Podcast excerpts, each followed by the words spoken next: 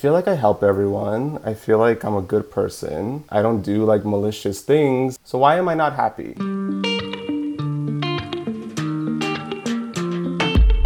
Hola, you are listening to First Gen Healing, a podcast on Latinx healing and awakening journeys. My name is Priscilla Luna. I am your host.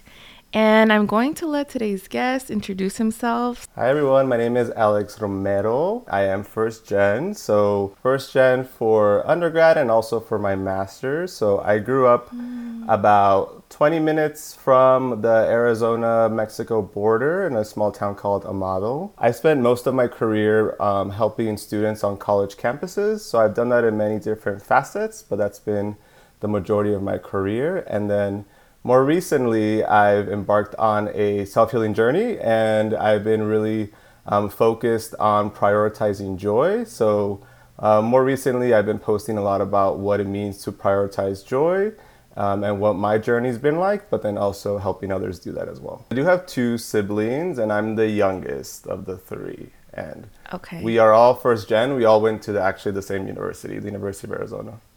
Mm, okay. How was it living in a border town or growing up in one? Did that change your experience, do you think? I think so. Um, I think there was more tension, if I'm honest with you, like around hmm. like racial tension, because I don't know, even like in school, it was like pretty much, I would say, like half Latino, maybe like half like white students. So oh, I think okay. there was always this like tension between both um, that I always felt, and it always felt very like apparent for me.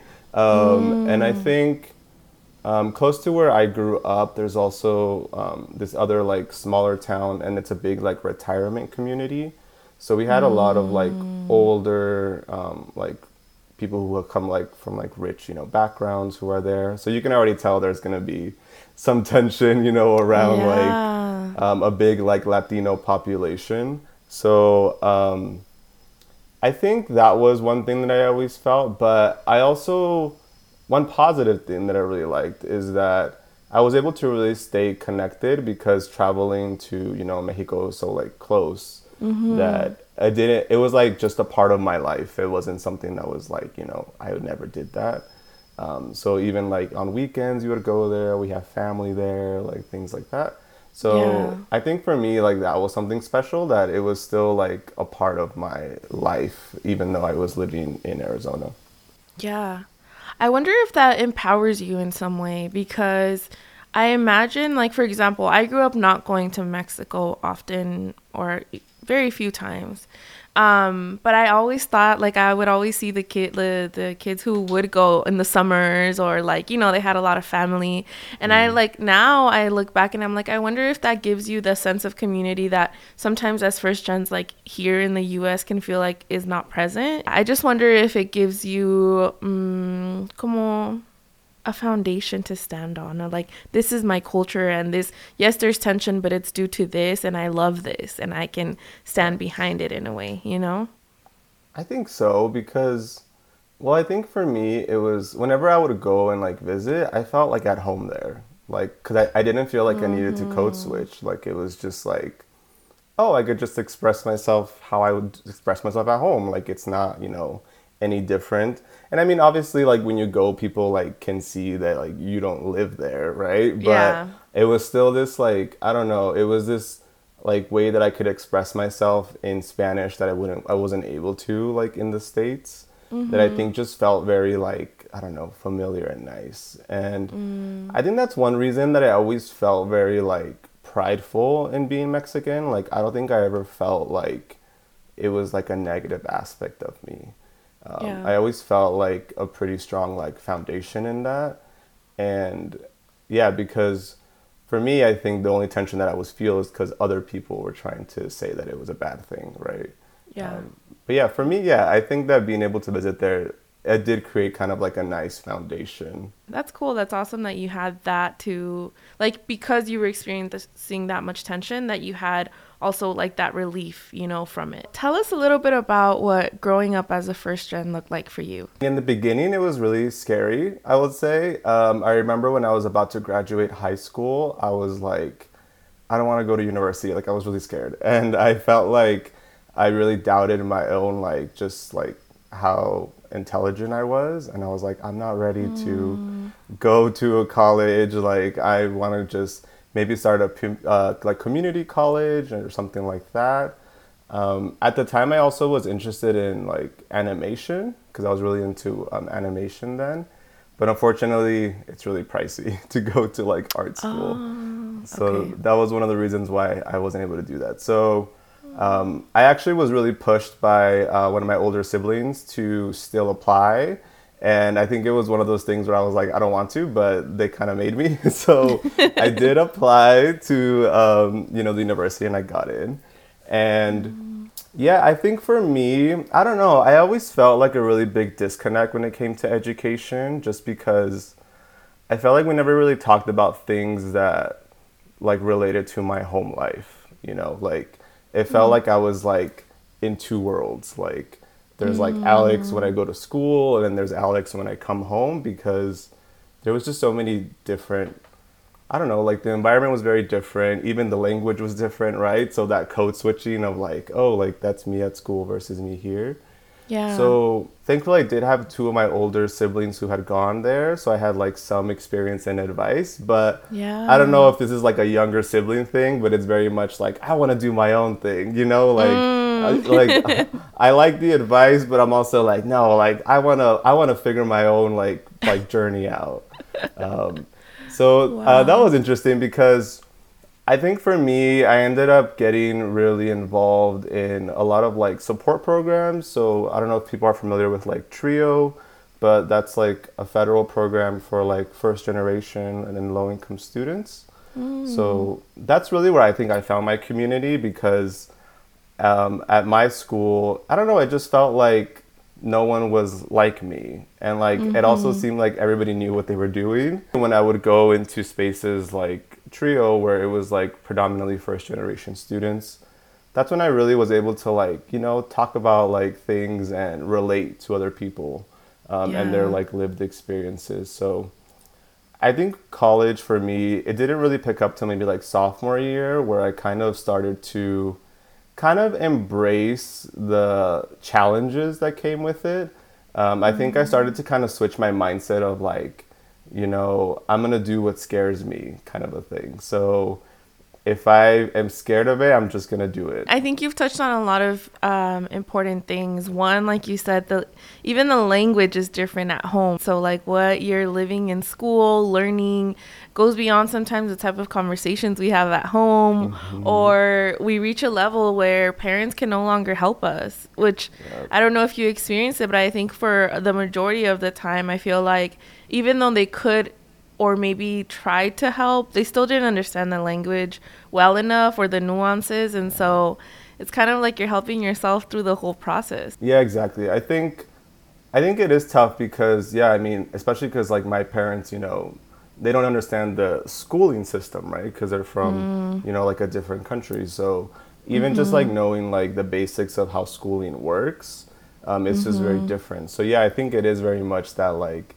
you kind of need to figure it out on your own. And thankfully, I did have you know two siblings um, yeah. who you know I had to at least they, they could at least help me out, you know, and like give me some yeah. advice.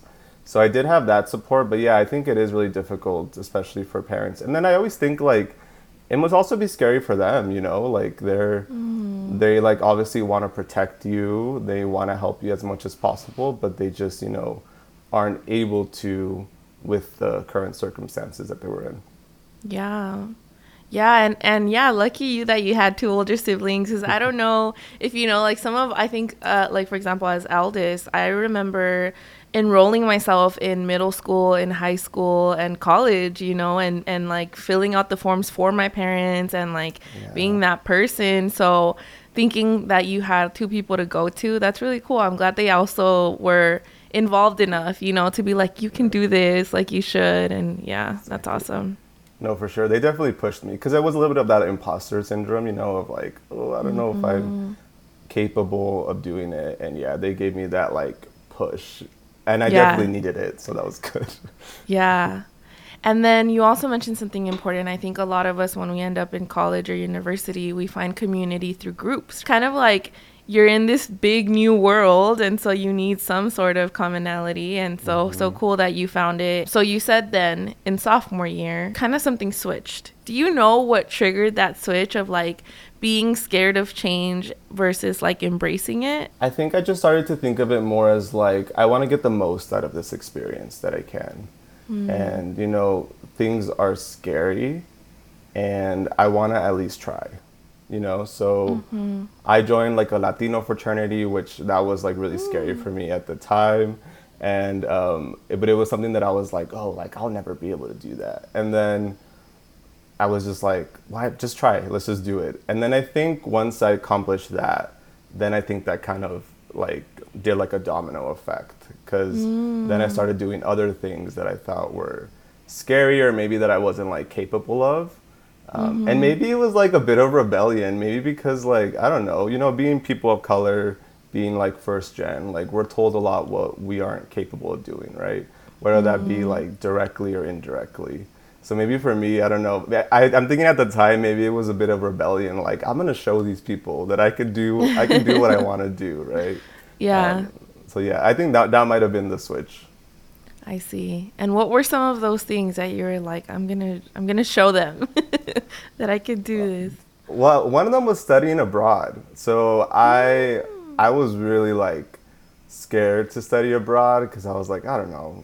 I just I didn't know what it was like. I knew a lot of people who were more like affluent uh, went to study abroad, and I was like, I don't know, that's scary. Um, so I ended up studying abroad actually um, in Italy for a summer. So that was something that was really scary for me, and that was a life changing experience. You're just like I don't know, exposed to like a different way of living, you know, and it's just very different from the US. Yeah. Um, and I think it just kind of opens your mind to other ways of living that maybe you like hadn't thought about before. What part of Italy? Because I love Italy. Uh, uh, so I was in, it's called Orvieto. It's like a small town. It's uh, about like an hour away from Rome. That's so awesome. My goal is to live in Italy at least like six months or a year. Mhm. Do it. I Yeah. say you do it. when I went to Rome, well, when I went to Europe, it was right after college, similar where I was like, man, some people spend their whole life wishing that they went to Europe, you know, and then like that's their retirement gift. And so um, I had a friend out there, and she was like, Priscilla, like the time is now. And so I went, and you know, in debt, the cheapest way I could, but I went out there, and um, I saw like I went to Paris first, and I remember seeing the Eiffel Tower, and I was just like, hmm, okay, like it didn't like do anything for me, you know. I was just like, all right. I think I went to Amsterdam next. Um, and then I went to Rome and oh my god, something happened in me when I like like literally when I got out you when you get out the metro, the Colosseum is like right there. And I was just like like I don't know, I don't know. I mean, even what it represents, I don't resonate with like the Colosseum, right? And like what Right. happened in there, but just like it felt like home in a weird weird way. And then uh, I, I researched my name, and it comes from like the like ancient times and in the Roman Empire, I think, or something like that. Ooh, yeah, okay. and it's like related, basically, my name to that to Rome, and I was just like, whoa, like yeah, So maybe there is like a connection. Yeah, because I, kind yeah. of feel the same. Like I think it's always been in my mm-hmm. head, like, oh, Italy, like I'm gonna go there one day. I'm gonna go there one day, and and then it was just mm. like it happened, and then I was like, I don't know, and I felt kind of similar where there was like I don't know, there was this weird like feeling of like connection to it, even though I don't know of like if I'm like if my ancestry is connected to it, but yeah, there was always this weird like I don't know something about Italy, but yeah. Mm-hmm. Ooh, how interesting. You were there for a month, and then are we entering the era of where your healing journey or awakening journey starts, or not yet? Is there more to talk about before we head there? Yeah, so I think during that time I was I was really trying to find like a community that also related to like my culture, and I think the Latino fraternity was a part of that. But um, I was able to find it also in Mexican American Studies classes. So I ended up taking a Mexican American Studies class as like a gen ed, so a class that you know would just fulfill like a requirement, which I also didn't want to take, but I was pushed into that. Um, but um, it ended up really well because for me that was the first time that I was like, oh, like I can learn about things that like relate to me, you know, like things that yeah. are actually like personal to me in an education. So it kind of like blurred a little bit of that, you know, like separation that I would that I felt all the way up until then. Yeah. And a lot of emotions came with that, right? Because then I was angry because I was like, why didn't I experience this in high school? you know, but Mm, yeah. um, what led what led to that was that um, that specific major had um, a lot of you know Mexican American faculty members. So that was the first time that I also felt like I saw someone like me in a position like that, Yeah. and that they like you know like knew what like life was like culturally right? Like you know and they were able to also exist in this academia world. So um, I took a class called Chicano Psychology, and um, I met this professor. Her name is Dr. Andrea Romero, and that was the first time I think I was like, "Oh, like I want to be like her." You know what I mean? Like that was the first time that I was like, "Oh, like I found like a teacher that I was like, that's what I want to be like," and she she, we um you know I would like talk to her like during like drop-in hours and things like that and she was doing wow. amazing work like community wise um, with like you know Latino students and like she was doing this like pipeline project for education. Um, so I ended up doing like an independent study and doing research with her which was something that also I was like I would never do that but that was like terrifying right? Um, Yeah. but I loved it because it was like community work and then we were able to translate it to like you know research and academia. But at the heart of it it was still helping like a community so that was super impactful for me Wow. Just the name of that course, Chicano Psychology, that sounds so interesting. It's funny because like I I ended up double majoring in psychology and Mexican American studies so it was like a good like mixture of both Wow, that's super cool. I love that combination. So, you've set the scene for some of the things that you've been through, some of your experiences, and you know, the podcast is on healing and awakening journeys. Yep. So, which one do you resonate with most or both? And when do you think that journey started for you? I don't know. I feel like it's a mixture of both. Um, I would say awakening, yes, but I feel like a lot of my awakening has happened like the last couple of years. I would say. Um, so I think right now I would say it's probably leaning a little bit more into like healing versus the awakening part of it. Um, Okay. And yeah, for me, it really did start like around a couple years ago. I would say um, that's when I really started to take a deep dive into healing because I don't know. I feel like I I hit like rock bottom at one point because um, ooh, that kind of got me a little emotional. Wait a second. um, whew, okay, so yeah, I think for me at that point in my life, I was really at a point where I was like, I know I'm a good person. So why am I not happy? Like I think like it was like to the point where I was just like I had just, you know, I had just gone through like some difficult things with like some of my friendships and like relationships. Mm-hmm. And I was to the point where I was like, I feel like I help everyone. I feel like I'm a good person. I don't do mm. like malicious things. Like, why am I not happy? and it was, I think that was kind of like a breaking point for me where I was just like, I really need to figure this out because mm. I can't live like this, you know? Like, Yeah. I need to like, you know, I need to like live a better life than where I'm at right now. Can we share each other's rock bottoms a little bit? I think if we can stay there a little, I know once we're in the healing journey or the awakening journey, we want to like breeze through that, you know, because that's like, yeah, but I'm here now. Like, I'm not there anymore. But I totally resonate with the way that you kind of said rock bottom and so I would like to just take a moment to maybe share each other's and like like kind of unpack that a little bit because um, when I started this project I really wanted to display that a bit you know and I think that looking back now I realize in some of the episodes we have unpacked the hard stuff but maybe not that rock bottom piece. And that's one that really creates a huge change I think in people's lives of course when you're in it it's really hard but when you choose to use it to to cause change positive change it can be a huge part of your journey. Mm-hmm. oh yeah for sure. I love the part where you said like i was being a good person you know i felt like i was giving i felt like i was there for others. I don't understand why i was feeling this way and how could i be like so so miserable in that you know or so unfulfilled mm-hmm. in my life. So for me i'll take you guys back to like 2016 when where i think that's really where it started for me quite some time ago now.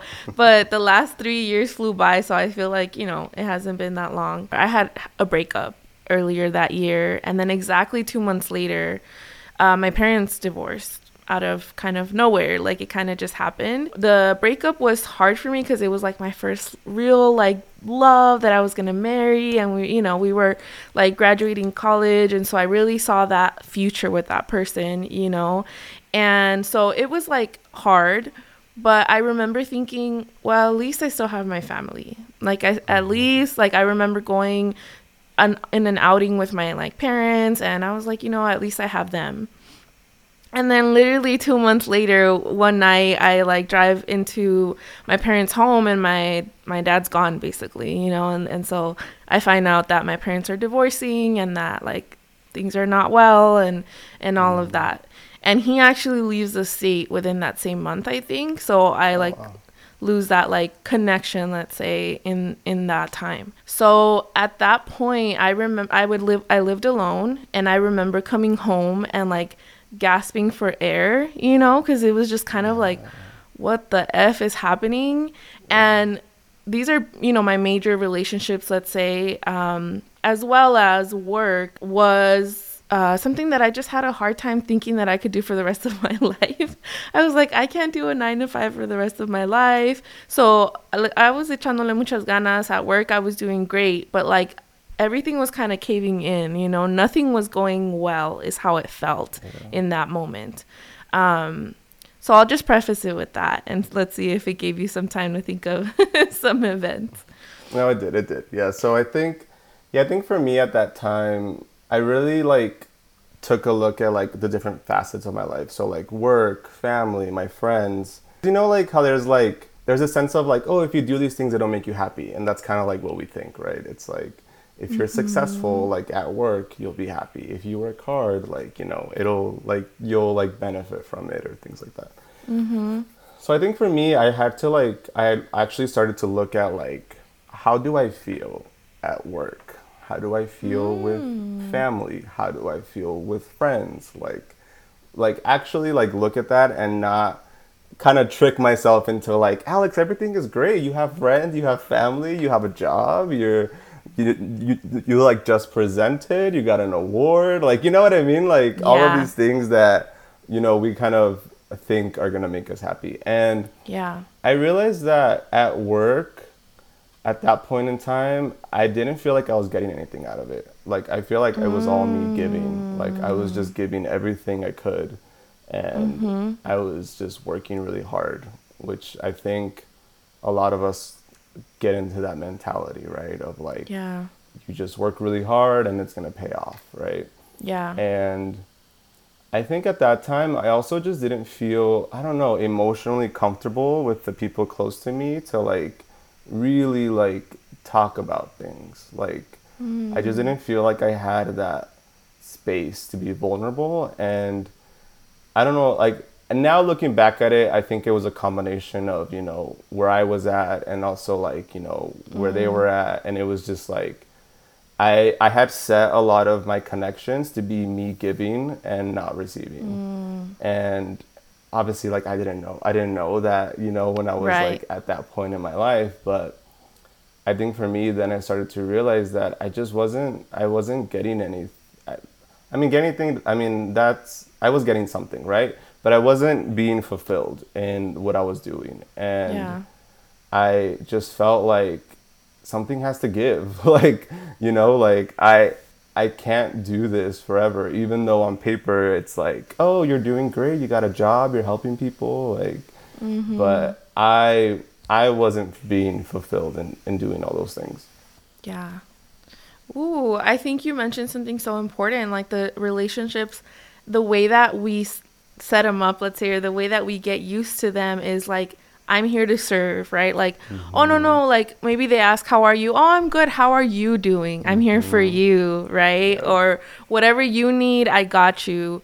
And we don't know, like you said too, like we also play a part in it because we don't know mm-hmm. how to ask help. We don't know how to say, hey, I need you, uh, which is why we re- deflect, right? And we say, like, tell me when you need me.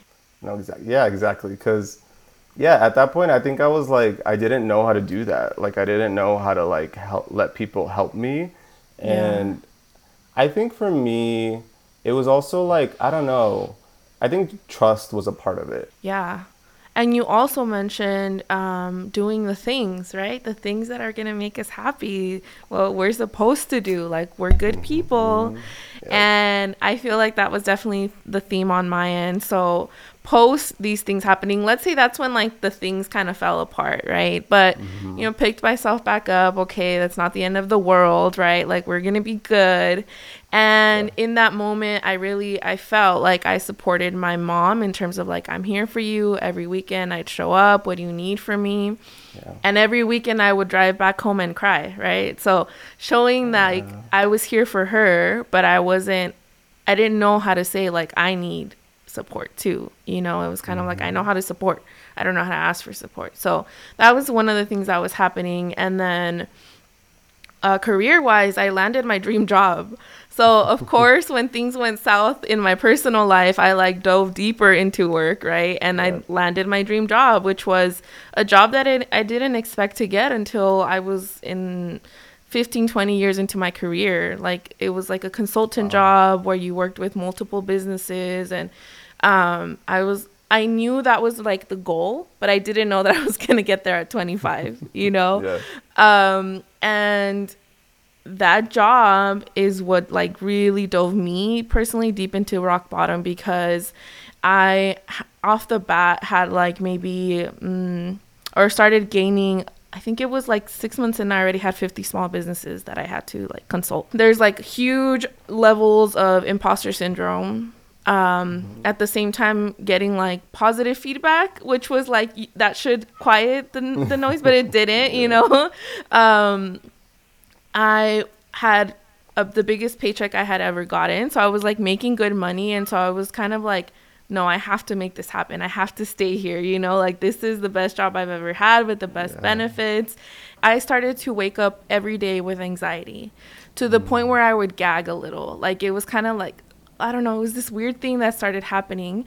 Um, and then like I would get nervous because I had to do, I had to manage like all kinds of things like terminations, counselings, and then trainings. And so you're, you're doing all of these things for all of these businesses, working with, imagine working with 50 managers in a way, you know, or like 50 business owners. They're kind of like your manager. And so you're, you're at their, um, like at what at their disposal i guess like Yeah. whatever they need.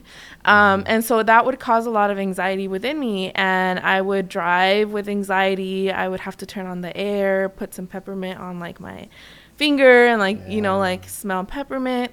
And the people around me didn't know what i was going through. Like they couldn't tell me you're burning out. They just told me what you said right? Like you're doing great. You have a really good job you're gonna be fine. It's just transition. Like you're it's okay. Don't be nervous. Just like just grow thicker skin. Don't be nervous. Um and what started happening for me my rock rock bottom moment was when i would get home i started smoking like smoking weed basically. Um Yeah. Which I had broken up with someone because of them smoking so much, and I started doing it. Yeah. yeah, I became that person, you know. I started being so stressed out that I would come home and numb out, basically, like smoke, Yeah. Netflix, DoorDash, sleep, do it again. Mhm. And after months of doing that, that's when I was like, what the F is going on, Priscilla? That's this isn't you. You know, this was not the dream. And yet supposedly right now you're living the dream, you yeah. know? And that really messes with you. That really felt like rock bottom. And I feel like that was the start of me being like, all right, something's got to change. It's either up or I don't know, right? Like I have to do something because yeah. this is not working. Mm-hmm. Um, no, I definitely I resonate with that a lot because I think for me, like work was something that I was constantly triggered by, and I didn't know mm-hmm. that I was being mm-hmm. triggered because it was so like common, like it was just happening all the time. Um, I remember I would fit like I would get these like gut punches all the time from mm, things. Yeah. And I didn't I didn't I don't know, it was something like I didn't really like fully like understand, right? But like mm-hmm. my body kept like telling me, right? Like mm-hmm. like some like obviously something's not right, right? Cuz it would be from like emails or like meetings or like conversations or things that I just it was like really like stressing me out, but it was weird because I had this like disconnect from like my body and like my mental almost. Yeah. Because it was like my mental was like, oh, like we'll be fine, like we're gonna figure this out, right? Yeah. But my body was like telling me like something's wrong, and um, I think for me, uh, part of my healing journey was full, like starting listening to my body, because mm. For so long there was that disconnection that I didn't know how to like integrate those things back, you know, mm-hmm. and and I don't know. I mean, there could be a lot of reasons as to like why I did feel that disconnect. I think that a lot of us grow up in survival mode, right? Yeah. So either that be like we were in it or our families were in it, so then we like kind of you know develop that mentality as well, and yeah. it's like I think I think when you're in survival mode, you're just kind of thinking like, how do I survive, right? It's not like yeah oh, like let me listen to what my body's telling me. It's like let me just get there. You know? Push through. Yeah. Mm-hmm. We have this energy of like and and the thing is the energy served us, I think for example, going to college, right? You had you had a gut punch and you're like, yeah. no, I'm gonna push through, you know? And so in a sense it does can serve a purpose maybe, but the energy that we bring to it is so strong because of our family. It's kind of like we have to do it. So you just do it. You push through it no matter what, right? Mm-hmm. Like you're about to have this super hard conversation. You may be like in the in in the bathroom super nervous, but you're gonna do it. It's not. There's no option. At least you think there's no option. Yeah, it's it's that resilience, right? Like you have to, or I think I've heard it called as like grit. Like it's like mm. that that ability to be like, yeah, you know, like I don't want to do this. I'm scared, but we still we just push through and we just do it. Yeah. And and I think that was at some point, like by quote or still maybe it's glorified. You know that grit, mm-hmm. that resilience. It's like we have. I think yeah, it was a huge change for me to stop glorifying it. It was a huge change for me to be like, how about. I don't do the things I don't want to do? You know, how about yes. I don't push myself through when my body is like, no, I'm going to be like, okay, no, you know, like, yep. yeah. So, no, yeah. Yeah. I agree. Yeah, I mean, I think our our culture, like our society, right, it does glorify it, where it's like, you know, like oh, like you're so resilient, you're so strong, you can like do everything and things like that, and you know, yeah, like you mentioned, like to a point, it is helpful, you know, like when we're overcoming these barriers and obstacles and things like that, but like we can't always be in that mode, right? Because yeah, yeah then it's like we're never doing things that we actually want to do. Do you recall a way that like you came to okay, I want to change this. I'm no longer I no longer want this for myself. I don't know if there was like a specific moment, but I do mm-hmm. think that it was like I was fed up with the current job that I had and I was just like I like I need to like do something different. And then also like some of my relationships like connections had just like ended abruptly and I think that also kind of threw me off. So I think I was at the point where I was like, there was all this like change happening, and I think I was at the point where I was just like, I just need to do something different. Like this is not gonna work. And one of the big things for me too was like, I don't know, I felt like I I was struggling with connection. Like I wasn't able to really mm-hmm. connect with people.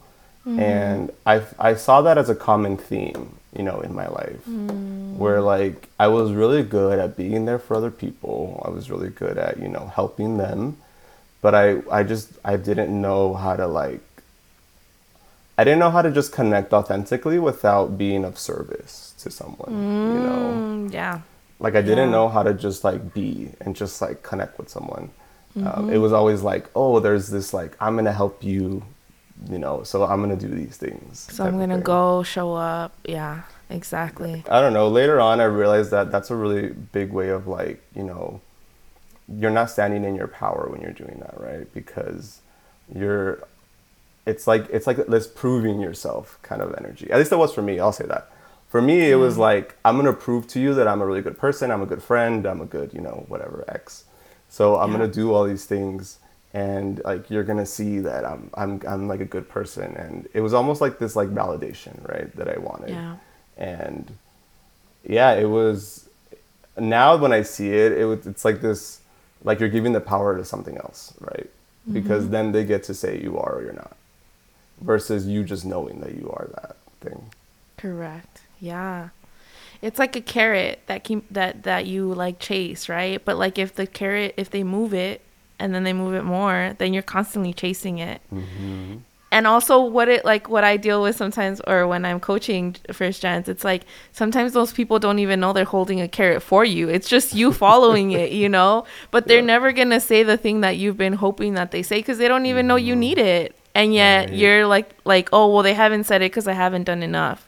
They won't maybe they'll say it when I do this or maybe they'll say it when I show up like this or when I give more or do more, right? Yeah. and but and and the funny thing is like and then they do say it and then we like discredit it somehow. Like that imposter mm. syndrome kicks in. So if they're like you're amazing at your job. You're like doing all these great things then you're like oh they're just saying that because you know whatever reason like it's not real. Which is funny because then it's like i don't know it's it's really complex i feel like. Yeah, yeah.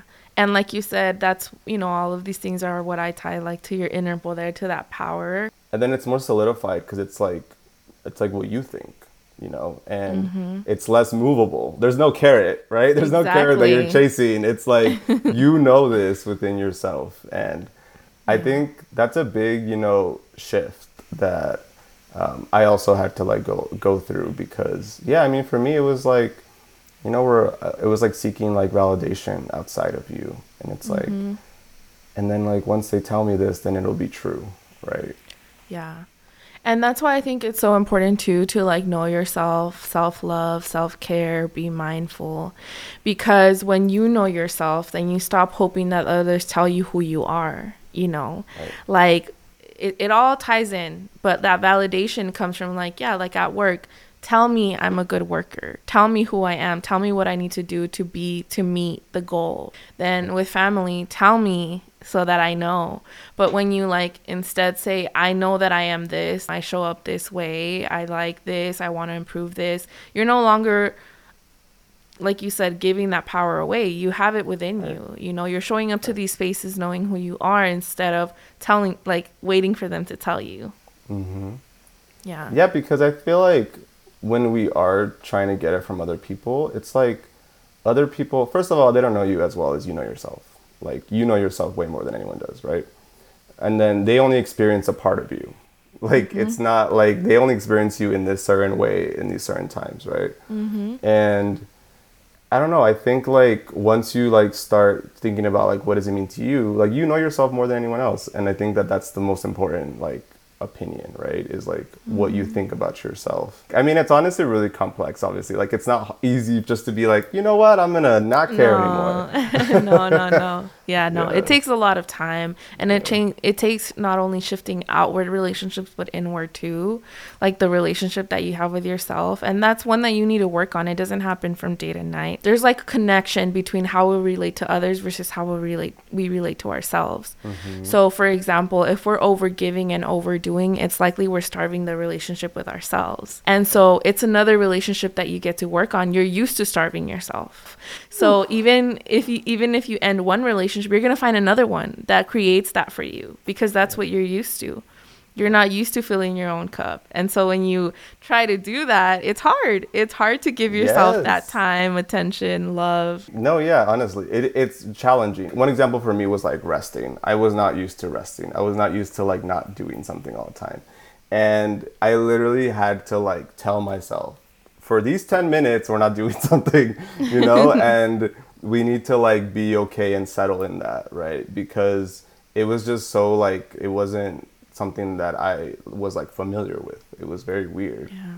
And I think it's it's funny because like you're thinking like, oh, you have to like take time out to like rest, and it's like, if that's not your norm, like yeah, you have to start like building it into your life so that way you get mm-hmm. comfortable with it. Ooh, I was just talking to a client yesterday about that. She was like, I, I, I was there in the park for five minutes and I felt guilty and I, you know, all of these feelings that were coming yeah. through and yeah it's it's so interesting when life really brings you to a space where it's like the only person stopping you from what you really want sometimes can be you so if you really want peace the possibility is there but are you going to allow yourself to feel the peace you know are you yeah. going to allow okay you have an hour to not do anything what are you going to do with that hour are you going to feel exactly. it are you going to exactly. you know i think it's funny because for me like i would even if i would do something fun i would make it like productive in some way. It's like, mm. oh, I'm gonna watch this amount of episodes. I'm gonna finish this season. Like you know, it was like there was still like a goal, even wow. if I was doing something that was like fun. Oh my gosh. All of all of it ties in together, you know, like when we get to these rock bottoms, it's so I think like the path starts to reveal itself to you, you know, if you're mm-hmm. like digging deeper a little bit. Yeah. But it can be hard. It's not easy and there's also like a visceral fear of what happens if I change the character that I've been playing. Usually, the people around you that you love a lot are used to that version of you. So mm-hmm. there's a fear internally of like, if I change, what happens? If I change, where do I get my love from? If I change, where do I get my validation from? Who am I without these these things that exactly. I exactly? Yeah. Who who am I if I'm not this? Right. Like what? And that's scary. That's scary to think about. Like yeah who am i if i am not you know if i'm not like providing for these people if I'm not a good worker if i'm not you know x thing yeah and that's actually something that you and I are going to be doing a part two. So we're going to be talking about that, right? Evolution of self, boundary setting, prioritizing joy. So I think that maybe is there anything else that's part of the journey that you would like to mention as we wrap up this part, and then we can dive it deeper into those subjects um, in part two. Yeah, I think for like for me, like when it came to really like healing and like starting the journey, I think that I had to really start looking around like what were some beliefs that I was upholding that weren't mine Mm. Like, what were things that I was maybe being projected on that I never thought, but like, you know, other people did, and like I'm holding that, right? Mm-hmm. Um, and for me, like, one way that I really noticed that was like when I would meditate or if I was triggered, right? When I was triggered, I would look inward, like, why am I triggered? Like, you know, like really start like discovering like who you are, right? Mm-hmm. And I would literally hear people's voices of like what they were like wow. projecting onto me. Like I would hear that, right? And it would be like a specific mm-hmm. person and it helped me to start identifying what the root of that was and also start identifying that it wasn't even my belief like i wasn't even the one who was like i didn't believe that like just someone yeah. else did and i'm holding it you know yeah yeah so i think part of the shedding part of it, right, is also like getting to the root of it and like mm-hmm. realizing like where did this come from and is it even like yours? Like, and if you don't believe it, why are we upholding it, right? Right. Yeah. Yeah, I agree. All right. Let me ask you some resource questions. Okay. What's a, a book that has helped you in your journey? I like to read a lot of like Brene Brown books. A lot of her books, I think, have helped me to really, you know, think about vulnerability and mm-hmm. then thinking about like vulnerability like with yourself right? Because for me a big challenge was like i wasn't even, even vulnerable with myself you know? Like yeah. I wouldn't i wouldn't actually let myself go there. Like i would stop myself from going there. Yeah. So Yeah, I think as far as books, that's I think those are like really good ones. What is your favorite healing or mindful tool? I think for me, just like I was talking about when getting triggered, one of the big things is like I really like to get to the root of things. It's been helpful to just like in the moments that I'm triggered because the way that I thought about it about it was like I don't want to be triggered every day. You know what I mean? Like I can't Yeah. like constantly Yeah. be in this like things are like, you know, like putting me in this space constantly, right? Yeah. Um, so for me, it was like really thinking about it, but then getting to the root of it, right? Like, what is the root belief of like what's what's upholding this trigger, right? Yeah. A habit that you do for yourself every single day. Music has been a really great way for me to like connect with like happiness and joy. It's something that just helps me like stay connected with you know my happiness Yeah. because you need to put like a song that makes you feel like a bad bitch, you know, and like that's just what you need. So I think for me, I use music a lot to like help me through things. An influencer that leaves you positively inspired. Ooh, okay. I mean, one of them is you, so mm-hmm. for sure. Um, I hope that people are following. I mean, I'm, I'm assuming that they're following you if they're on here, right? It better be. No. If you're not, definitely follow. Um, yeah, I definitely think that. I mean, I love your work, and we've talked about this, but I definitely think that you're doing some really great, amazing stuff. Thank you. And believe it, okay? No imposter syndrome stuff. Okay. You know when you said that though, I hadn't noticed that about me, but you're right. Like when you were like uh, earlier in the episode, it- I Uh-huh. like regi- I put that in to think about because you're right how like we're looking for that and then we get it and then we like discard it so fast. So Right. thank you. Thank you for the reminder. Yes, I'm receiving it. And I think, I mean, Michael uh, Lemus also, also does some really amazing stuff. I mean, we both know Michael. He's, I think you, you had him on the podcast before. He was yeah. on the podcast, yeah. Yes. Mhm. I've done like coaching with Michael, and yeah, he's really amazing. All right. Well, before we wrap up, is there any message you have for listeners today? If you feel like your day to day is not fulfilling, I promise you there is a way to live where you feel fulfilled. I promise you. Like, even if you feel like, I don't know what that would look like, like, there is a life where you can feel fulfilled. And I think it takes a lot of work, obviously, you know, we got to do healing and things like that. But I just want to say that, you know, if you feel like you're in a place where like you're having a really hard time, like, prioritizing yourself or even knowing like what you want or like who you are um, trust me that you will get there for sure even if right now it feels like it's like a mountain that you have to climb um, it, it, it'll take some time but i promise you you will definitely get there We're both proof of that. Exactly. We both, yes, we're Exactly. both proof of that. All right, guys. Well, if you found this episode helpful, please make sure that you like it, that you subscribe to the podcast if you're not already, and you share it with your amigas, amigos, amigues. And remember, First Gen, that I love you, I love me, and I can't wait for you to love yourself. Thank you.